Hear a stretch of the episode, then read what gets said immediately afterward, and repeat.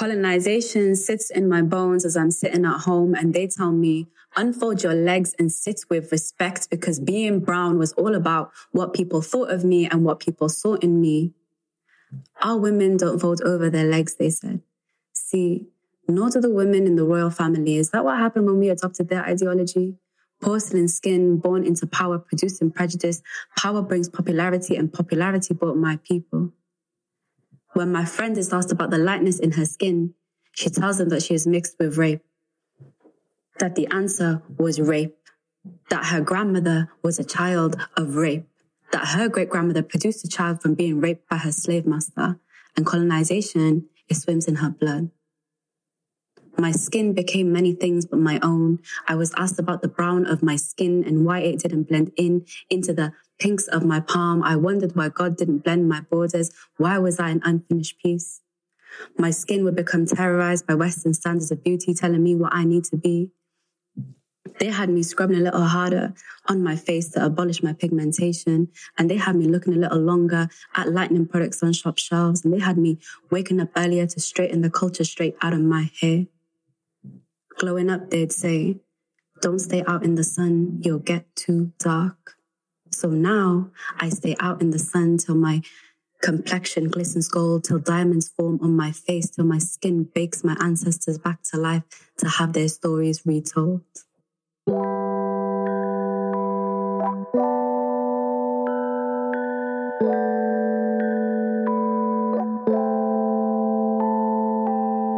Hello, everyone, and welcome to the very first episode of a brand new season of the Critically Speaking podcast. My name is Jafar Iqbal. I'm a creative and a critical commentator, but most importantly, I'm your host. I'll be guiding you through a series of important and lively conversations about systemic racism and white privilege in the Welsh arts sector. As you will have noticed, the voice at the very beginning wasn't mine. Each episode of this series will start with a creative contribution from one of our featured artists, echoing the themes that will be discussed later on, but also giving another platform to some of Wales' finest artists of colour. The piece you heard today was Skin, written and performed by the brilliantly talented Jafrin Khan. Based in Cardiff, Jafrin is a writer, she's a spoken word artist, and she's a visual artist. Since graduating with a BA in English, Jafrin has performed at numerous events and had her words printed in several publications. It was an absolute honor to open up this season with her writing, and I encourage everyone to find her on Instagram, where her handle is underscore JXFFRIN.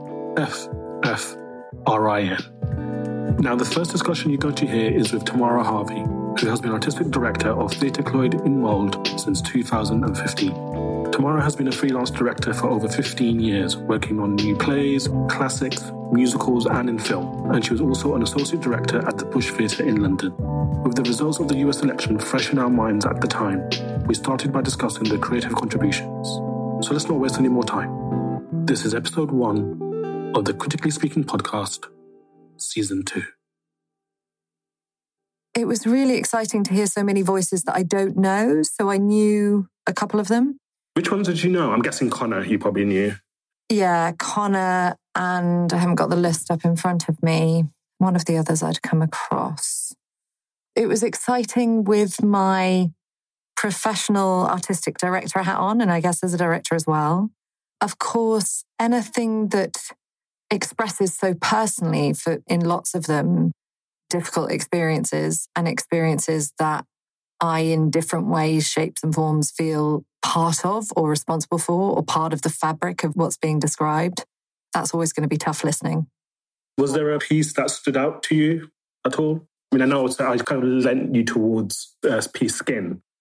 Yeah, I mean, that's the one I that I listened to the most. So I listened to it's um anything that arrives on a Sunday I have to listen to late at night because I've got two small children. Of course.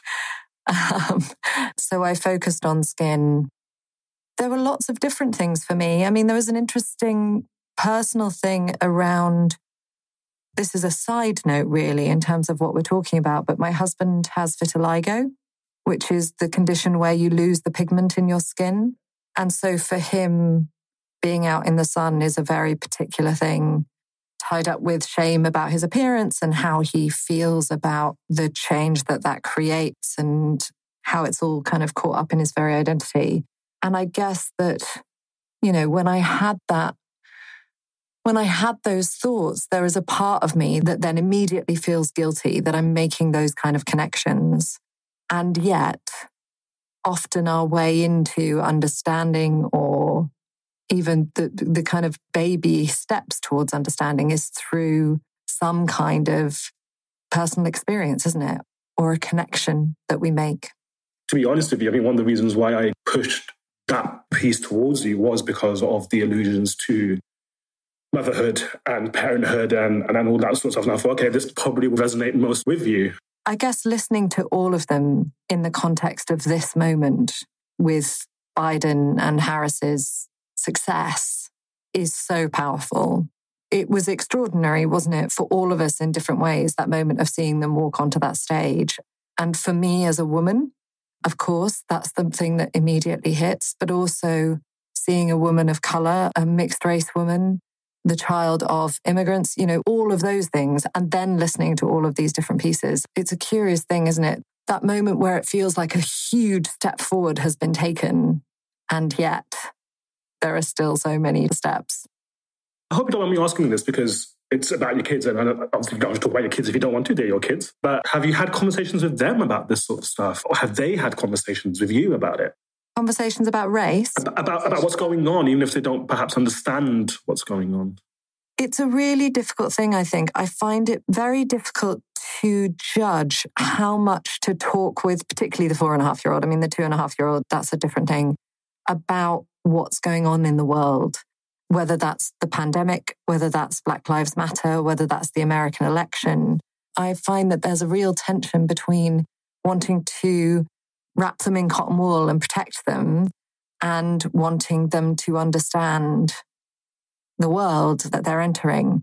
But one of the things I am acutely aware of and really struggle with is the fact that they are growing up in North Wales in an overwhelmingly white population and mm. how to navigate that. So I was born in Botswana and I directed my first show out there.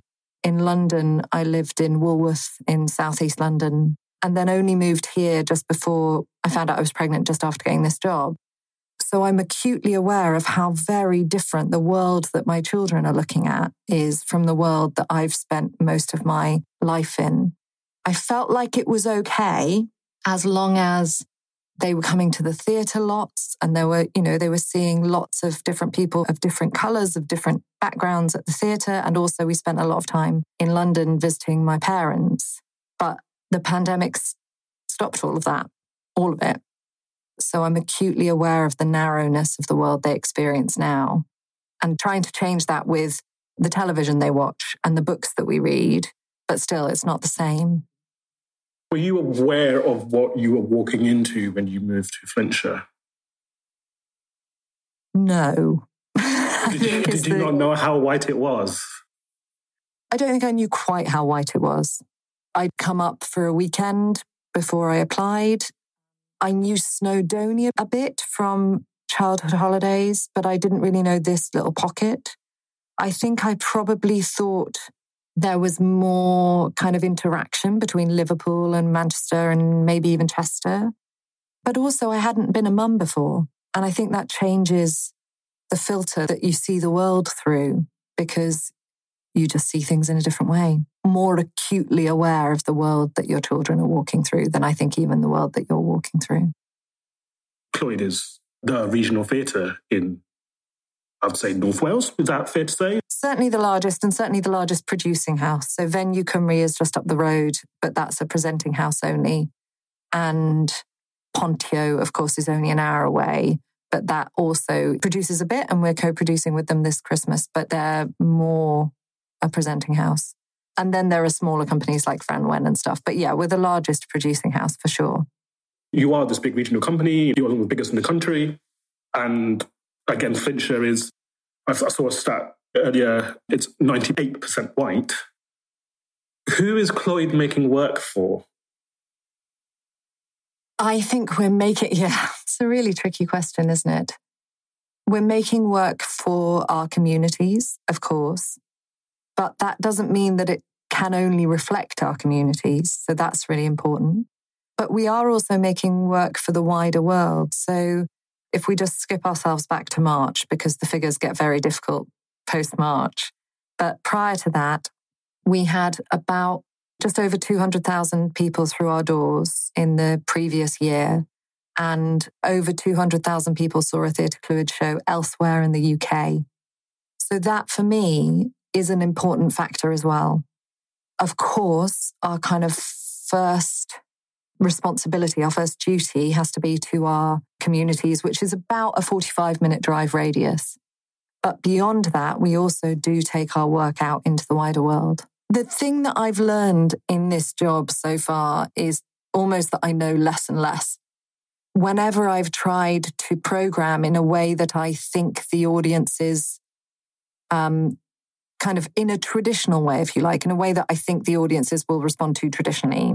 Whenever I've tried to be cynical, if you like, about programming and tried to make it about bums on seats, it's backfired. And when I've been bold, when I've programmed the work that I think really matters, which I try to do most of the time, that's when they've responded. So, you know, I programmed The Importance of Being Earnest, which I think is a great comedy and a brilliant piece of writing. But I was doing it because I thought it would be a popular title. And they didn't flock to it. And when I programmed Jumpy by April De Angelis, which felt like a really risky thing to do, and unknown for our audiences, an unknown play by an unknown writer, they booked in their droves. So I think the thing that I do know about our audiences now that I didn't five years ago is that they are unpredictable. They want to be surprised. They want to be challenged. They want to see exciting new work as much as they want to see revivals of classics. And they want to feel like they're getting a sneak preview you know, like we're making something that they get to see the world premiere. You talked about traditional, and I wanted to bring up panto. Your pantos are all white, as far as I'm aware. They have been for the last three or four years. Were you aware of that when you were looking at your cast and going, hey, everyone's white? I'm deeply aware of it, and I'm really ashamed of it. And frustratingly, this year was going to be the first year that that wasn't going to be true it's not good enough. And anything I say is just going to be in line with it's not good enough. So it's a conversation that the director and I had every year.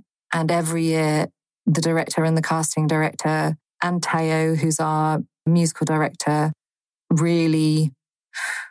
I, I, this is where I really struggle because what I want to say is they really tried, but they failed. So the correct response to that would be they didn't try hard enough. And Tayo and I have been talking a lot about why specifically casting actor musicians of color seems to be so difficult. And I think a lot of the time it's because we tend to go down the traditional casting routes or the historically trod casting routes, specifically for actor musicians. And as Tayo was saying, those aren't necessarily where you will find the actor musicians of color because they haven't necessarily followed a traditional or a traditional feels like such a wrong word. They've followed their own traditional route into actor musicianship, but not necessarily the one that is about, you know, a BA in actor musicianship and then a agent from such and such and all of that. So he and I have been figuring out how we can create some kind of a database of actor musicians of color specifically for pantos, because that feels like it's a first baby step. Is that the failure that you weren't able to find actor musicians who are of color or that there were enough of a pool that you were aware of? Is that the failure that you're referring to? Yeah, and I guess it is about a pool because there are a number of actor musician pantos across the country. It's a very specific set of requirements. I mean, the cast for our panto are just insanely talented. So we ask them to be singers and dancers and to be able to play two instruments or more because we have a relatively small cast. We can't get away with only one instrument unless sometimes that's not true if it's the drummer. It then becomes this really complicated Venn diagram about, well, this person is really brilliant, but actually we need a person in that specific role, or we need someone in this mix who plays bass, so it's no good to us that they only play flute and clarinet. We need them to be able to do this thing as well. So I can completely understand how the team ended up in that place over the last few years, but it's not a place that we will ever allow ourselves to be in again. It sounds like, whether rightly or wrongly, you are putting the creative needs of a production ahead of the casting. Isn't that the issue? Not just in terms of casting, but in all areas of arts positions where you have this, not just people of color, but other disadvantaged communities where they have had the opportunity to learn more than one instrument, if, if at all. So you're automatically just disregarding them. Well, I think you are if you start the process too late. So I think there is a different version of the process where you start it much earlier and where you put more resource towards it.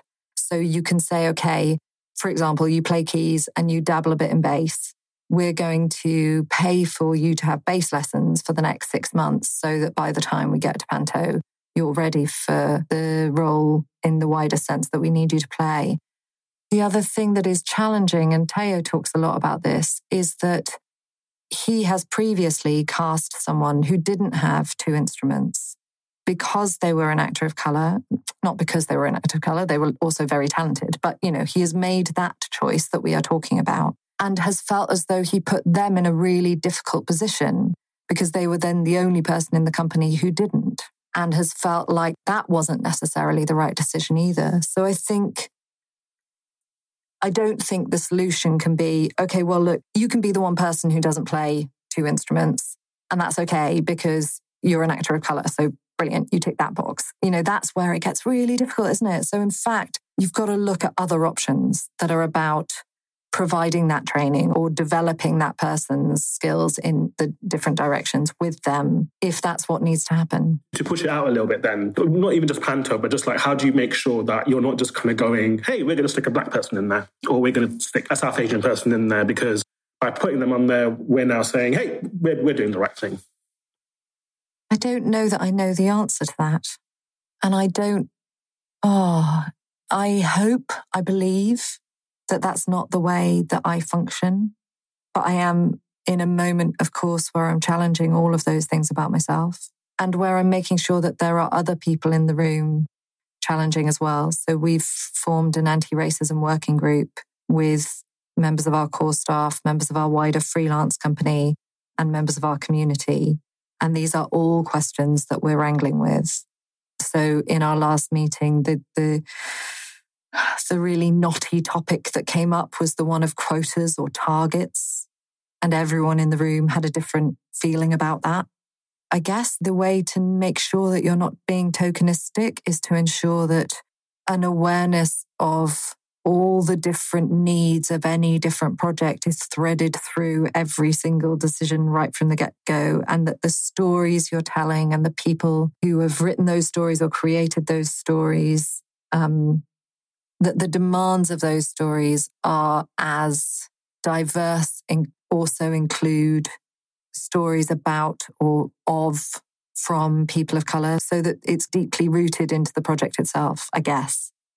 I feel like I'm making no sense. And interestingly, uh, you went into silhouette just as I was rambling through that completely nonsensical sentence. It's just tough, isn't it? It's a really good and important question. How do you make sure you're not being tokenistic? But I don't know. I don't know how to even begin navigating the question. You mentioned about challenging yourself and asking yourself these questions to make sure that, that you are doing the right thing. How, how would you define whiteness? How, how would you define you? I don't know. And I'm not even certain that I have the right to define it. Can you explain why? Why you think that is? Why you don't think you have the right to define it? Because we've defined BME. But I'm not sure. Well, I certainly don't think I can or should define BME. So, arguably, I guess to counter that, I should be able to define whiteness. But I don't know that I can.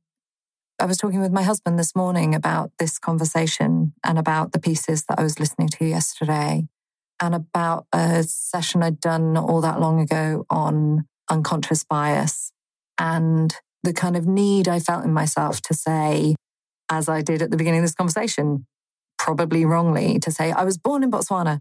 It's that same impulse that people have when they want to go, some of my best friends are gay.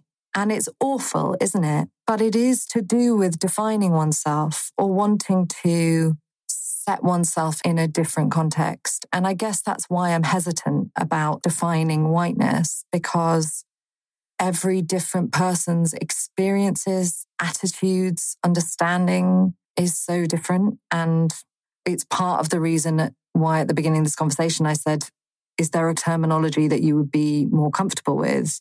Because I want to make sure that I'm not stepping into a room with people of color and assuming that people of color is the right term to use or assuming that any of the other terms are the right term to use. Has that happened in your conversations of late where you've come into a space where that offense has been caused or there's been friction because of something like that? Uh, yes, I used the term, I can't remember whether I used the term people of color or whether I was talking specifically about Black people. And the person I was speaking to, I think we were also talking about the term mixed race. And they are mixed race, but hate the term mixed race. I can't remember whether I was causing offense by using the term black people or causing offense by using the term mixed, mixed race, but it was one of the two. Why are all of the arts leaders in Wales white? Well, I imagine part of the reason is because the panels that have selected them were. Certainly, the panel that selected me was. And I wish it were just Wales, but actually, if we look across the wider UK, there are more leaders of colour, but still very few. And because of white privilege in both the wider UK and in Wales, and the access that people have had to the arts, and therefore the experiences that they've been able to gain, and therefore they're the people who've had enough experience that is recognizable to those people who are making up the panels to be able to get in the room in the first place. I mean, it's a whole, it's layer upon layer upon layer, isn't it, of white privilege, of access, of even an understanding of what different experiences might lead to someone being a good leader of an organization. You spoke earlier about the election and Kamala Harris and being the first woman of color coming into it. So I, I have to ask about Kully Thiarai. How did you feel when she got the job? I was really excited. I didn't know her. My joint chief exec did. I don't think I'd worked directly with her, but he'd been working in, in Yorkshire. It was the most extraordinary moment to be in theatre in Wales because we had Kully coming in, we had Rachel at the Sherman. I had just arrived not all that long before. Kate at the other room, Elen at Pontio. So I think in the immediate, probably for me, and this, of course, in the context of me being white, her womanness was the thing that I was really excited by in terms of the rooms that we could be in together. It's been really noticeable in this last year how much those rooms have changed. And I feel bad saying that because I really like and admire and respect Joe and Lorne and Graham, um, Johnny, who's who's now at the Royal Welsh College, Arwel. But I was in a meeting the other day and I realized that I was the only woman in a meeting of artistic directors where just a couple of years ago, that balance was completely the reverse. So, yeah, I was really excited about Kully. I didn't know her particularly. When all of that happened, I think it was only about a year after similar had happened with us at Clwyd in terms of a kind of outcry about our lack of support for understanding of engagement with Welsh and Wales based artists. And I remember at the time someone saying to me, Oh, this is the rotation. Every couple of years, it'll happen to one of the organizations in Wales. It was your turn. Now it's NTW's turn. I'm not sure that that was true, but for that reason, I certainly had an understanding of um, of how it felt to be running an arts organization and attacked for lack of Welshness. And I guess for me to be running an arts organization as someone who is not Welsh and attacked for lack of Welshness. I think it's far more difficult if you have the word national in your title. I'm very relieved actually that Theatre Clwyd doesn't. How did you feel when she left? I think she's a really good human and I think she's a really interesting artist. She's um she's lovely. she's lovely. Uh, I don't feel like I got to know enough about the work and her vision for the company to be able to comment on that, actually. I hadn't seen very much of it, but I don't really want to wade into a conversation about NTW and, and that whole situation. But I think there was the potential there for there to be a really beautiful interweaving of the international, the outward looking, and the nurturing of Welsh and Wales based artists. I don't think the two had to stand in opposition to each other.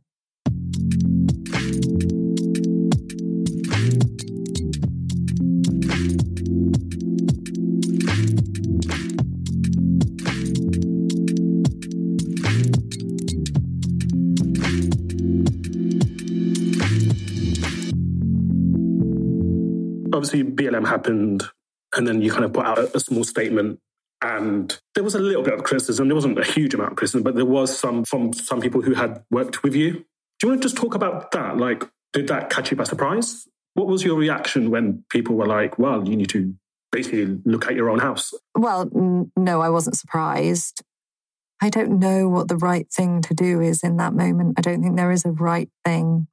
I felt uncomfortable not putting out a statement, and I felt uncomfortable putting out a statement. I think the statement is, um, I think it is important not to be silent, but I think it is more important what you do alongside after the statement. You know, the, yeah. Um, you're damned if you do, and you're damned if you don't. Yeah, and and rightly so. We're only damned if we do because we haven't been doing the right things. We haven't been working hard enough at it prior to that. But I put out that statement knowing that there would be reaction to it and knowing that that was right. And of course, not knowing who would or whatever. The message you put out was more kind of we stand behind everything that is happening right now, rather than it being like, this is what we're going to do. Was that a conscious decision? Yes, it was because I wanted to make sure that anything we said we were doing, we were doing.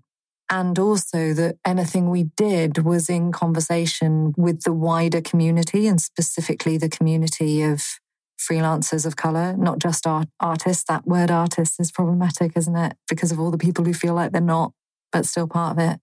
You know, we were in conversation with the Solidarity Project. We were not in conversation with, but we were attending the Privilege Cafe. We were one of the donor organizations for the setting up of the Wales Task Force. But I certainly feel like anything that we said in that moment, the day that statement went out, would not have been grounded in a true understanding either of what we should do or of what we could do or were going to do. And I wanted to make sure that the steps, the actions that we took were genuine. What weren't you doing that you are now doing or are planning on doing? We didn't have an anti racism working group. So we had an accessibility working group. And it was really noticeable for me that we didn't have an anti racism working group, particularly in the context of the fact that all of our core staff are white. So, even more important than to have people in the room who are people of colour and talking to us about that. We had not done staff wide program of anti racism training or even perhaps a wider staff program of conversation and discussion and understanding of, I think most importantly for me, what it might feel like as a person of color, what steps we could take to ensure that we are an organization who make it possible for freelancers of color. That feels better than artists of color at the moment, if that's all right, to come and work with us. And then I guess thinking more deeply and long term, how do we change the makeup of our core staff? And also, how do we make sure that our communities are understanding and learning about the different experiences of people of color in our country and beyond? Oh, do you know what? There's so much that there's so much that we're not doing. Is it just something that you just didn't even consider? Is that what it is? ignorance is maybe a harsh word, but was it ignorance? I don't think it was entirely ignorance. I think ignorance plays a part, but there had been instances of people either not wanting to come and work for us. I don't think so much that because of the staff, because you don't necessarily know when you get offered a job what the makeup of the staff are, but because of the area that we're in. So very early on, I had an actor turn down a role because the Brexit vote had just happened and Flintshire was the first to declare to leave. And they said, I don't want to come and yeah. It was a really difficult moment, actually, as an artistic director to think, wow, my views sit in complete opposition to those of the community I serve. And of course, you know, the important thing in that is to remember that yes, it was 52% of the vote, but not everyone voted and et cetera, et cetera. But I had an actor say, I don't want to be in Mold given that. We've had an actor experience real discomfort because of being one of the only, not the only, but one of the only people of colour in the building when making a project. I don't think I was entirely ignorant. And I would hate to say that my wider team were, but I think ignorance played a part. I also think, though, that fear of drawing attention to that ignorance or to that issue was part of it. I think one of the things that has happened that is really positive, although it feels very odd to use that word in this context, but one of the things that's happened that feels positive is that I now feel like I can, we can talk about these things, own up to being a bit shit. Until this moment, I think I would have felt scared to even draw attention to it. And that, of course, is wrong. When does the guilt stop? When does the fragility stop? And you just go, just get on with it. I think those are two quite different things again. I think when does the fragility stop? Now. That's part of it, isn't it? It's going to be uncomfortable. Deal with it. Welcome to the party. But I think when does the guilt stop is a different thing. And I think possibly never. But that's not an excuse to stand still. When did the light bulb go off and you went, the fragility has to stop? I don't think it's one moment. I think it's a choice that you have to keep making. I had a really powerful and also deeply irritating experience when I directed Pride and Prejudice at Sheffield. And we had actors of colour in the Bennet family specifically, I mean, across the cast. And there was so much press about it. Was really difficult for the company. No, that's not entirely fair. I think it was positive for some of the company and difficult for others. That sense of, can we just stop talking about it? Because it makes it feel like I've only been cast in this role because I'm an actor of color, not because I'm the best person to play this role.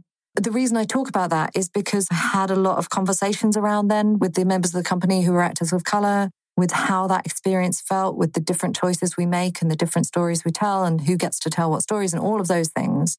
I don't think I carried that learning into being an artistic director enough which is why I say I don't I don't think there's one moment. We'll have to keep having that moment. You know, I had to have it when I got your email. Well, that sounds a bit scary. Well, fuck off. Of course it is. You know, you've still got to do it. It's still an important conversation to have. Going back to the actor who was uncomfortable because they were the only person of color in the building. Not in the building, in the project. Uh, yeah, sorry, in the project. And what you just mentioned about having, I guess, a duty of care for your cast and crew and making sure that they are comfortable. If you're in a, in a building or in a project which is core white, in an area which is majority white, if that artist of color needs support, where can they turn to in that environment? if everyone around them is more or less white? Yeah, really good question. That's one of the things that we're figuring out and talking about. Interestingly, in that moment, the actor wasn't the only person of color in the building. There were a couple of other people and, and didn't want to turn to those people.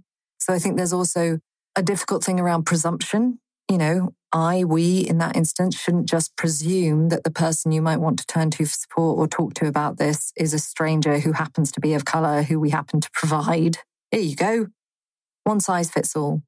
So that's tricky, isn't it? And I think also on the other side of that, it would be wrong to assume that another person of color might be equipped to support, to offer support in that scenario. They might not have the experience or the knowledge or the training. I think there is a, a really delicate thing around mental health, around how you can offer someone support.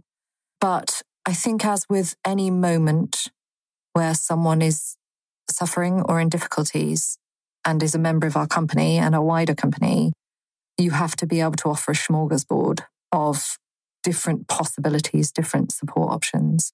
And that's what we're trying to build up.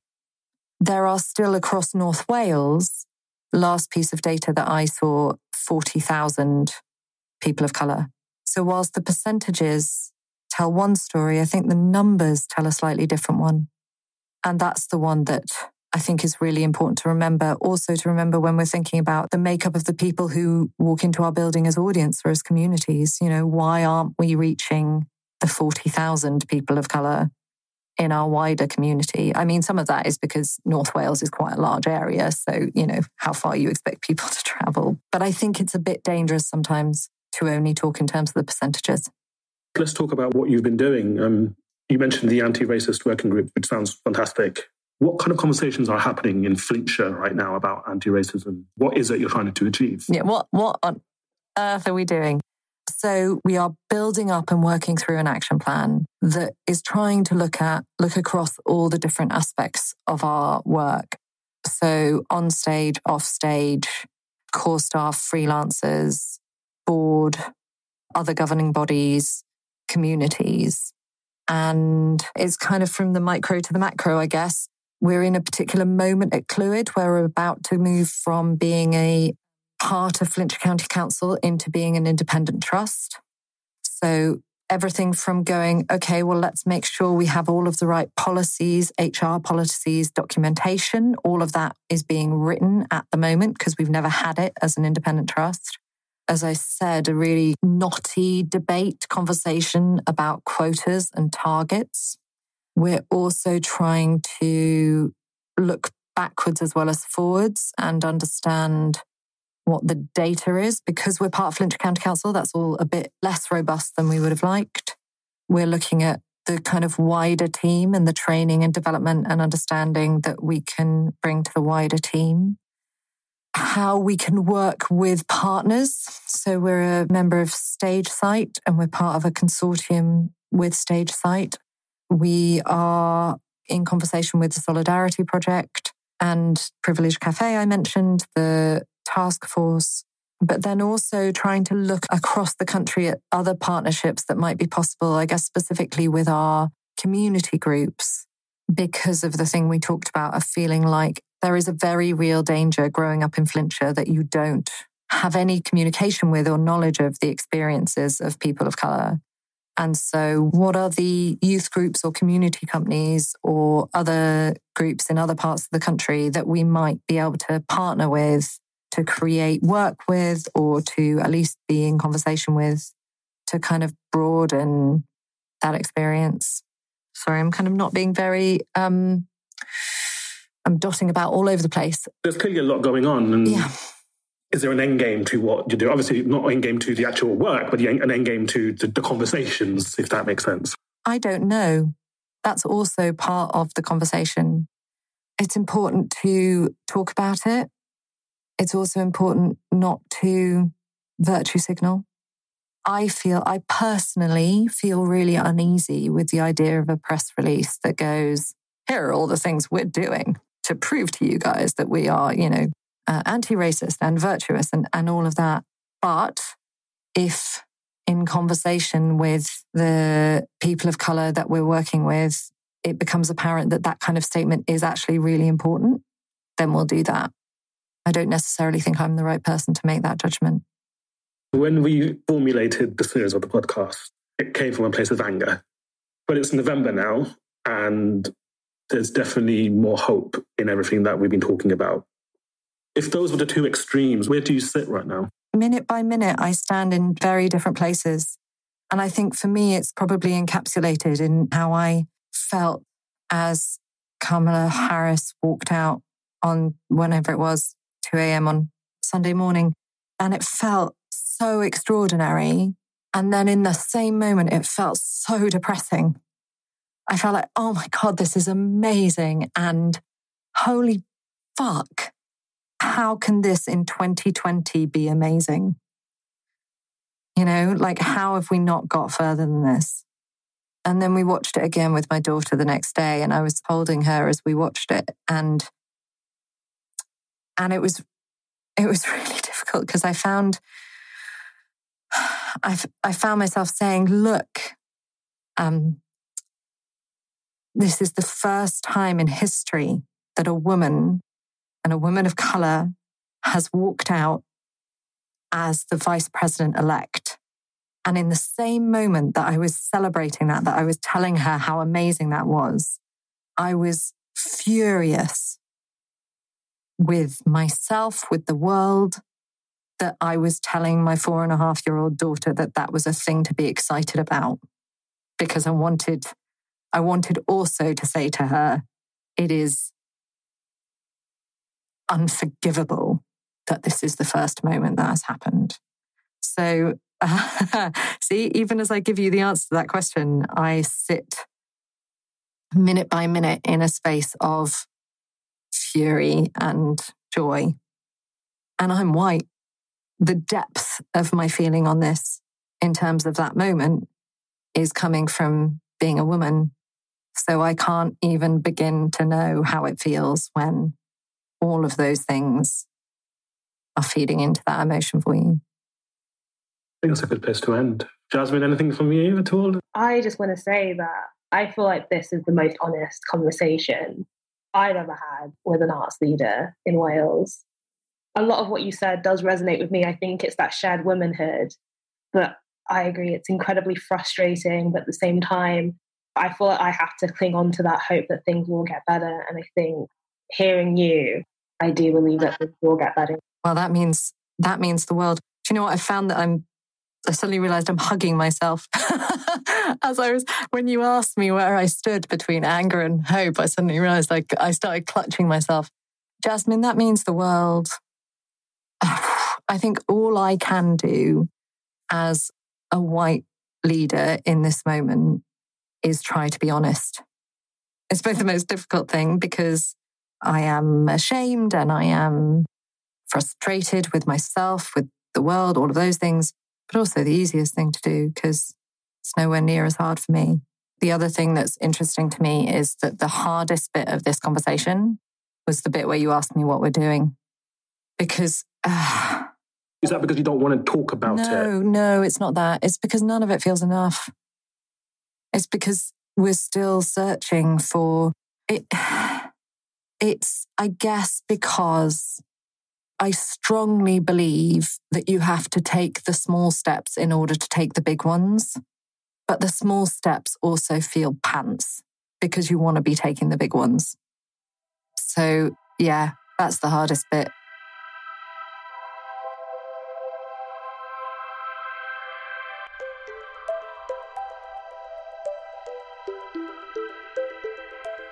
Season 2 of the Critically Speaking podcast was the joint effort of many talented and hardworking people, and they all deserve to be praised. So, I'd like to thank Dr. Adeola Davis, Aki Gurung, Alice Eklund, Connor Allen, Dure Shehwar, Edith, Fez Mia, Jeffrin Khan, Jasmine Grace Oke, Mali Ann Rees, Radha Patel, Sadia Pineda Hamid, Selina Kayamaur, and Shane Nichols. I'd like to thank my guest for giving us their time, and of course, I'd like to thank Arts Council Wales for funding the project. Now, you can find us on Facebook, Twitter, and Instagram by searching for Critically Speaking, and please, if you liked what you heard, leave us a five star review on Apple Podcasts. But that's all for now. Until next time, thank you, diolch.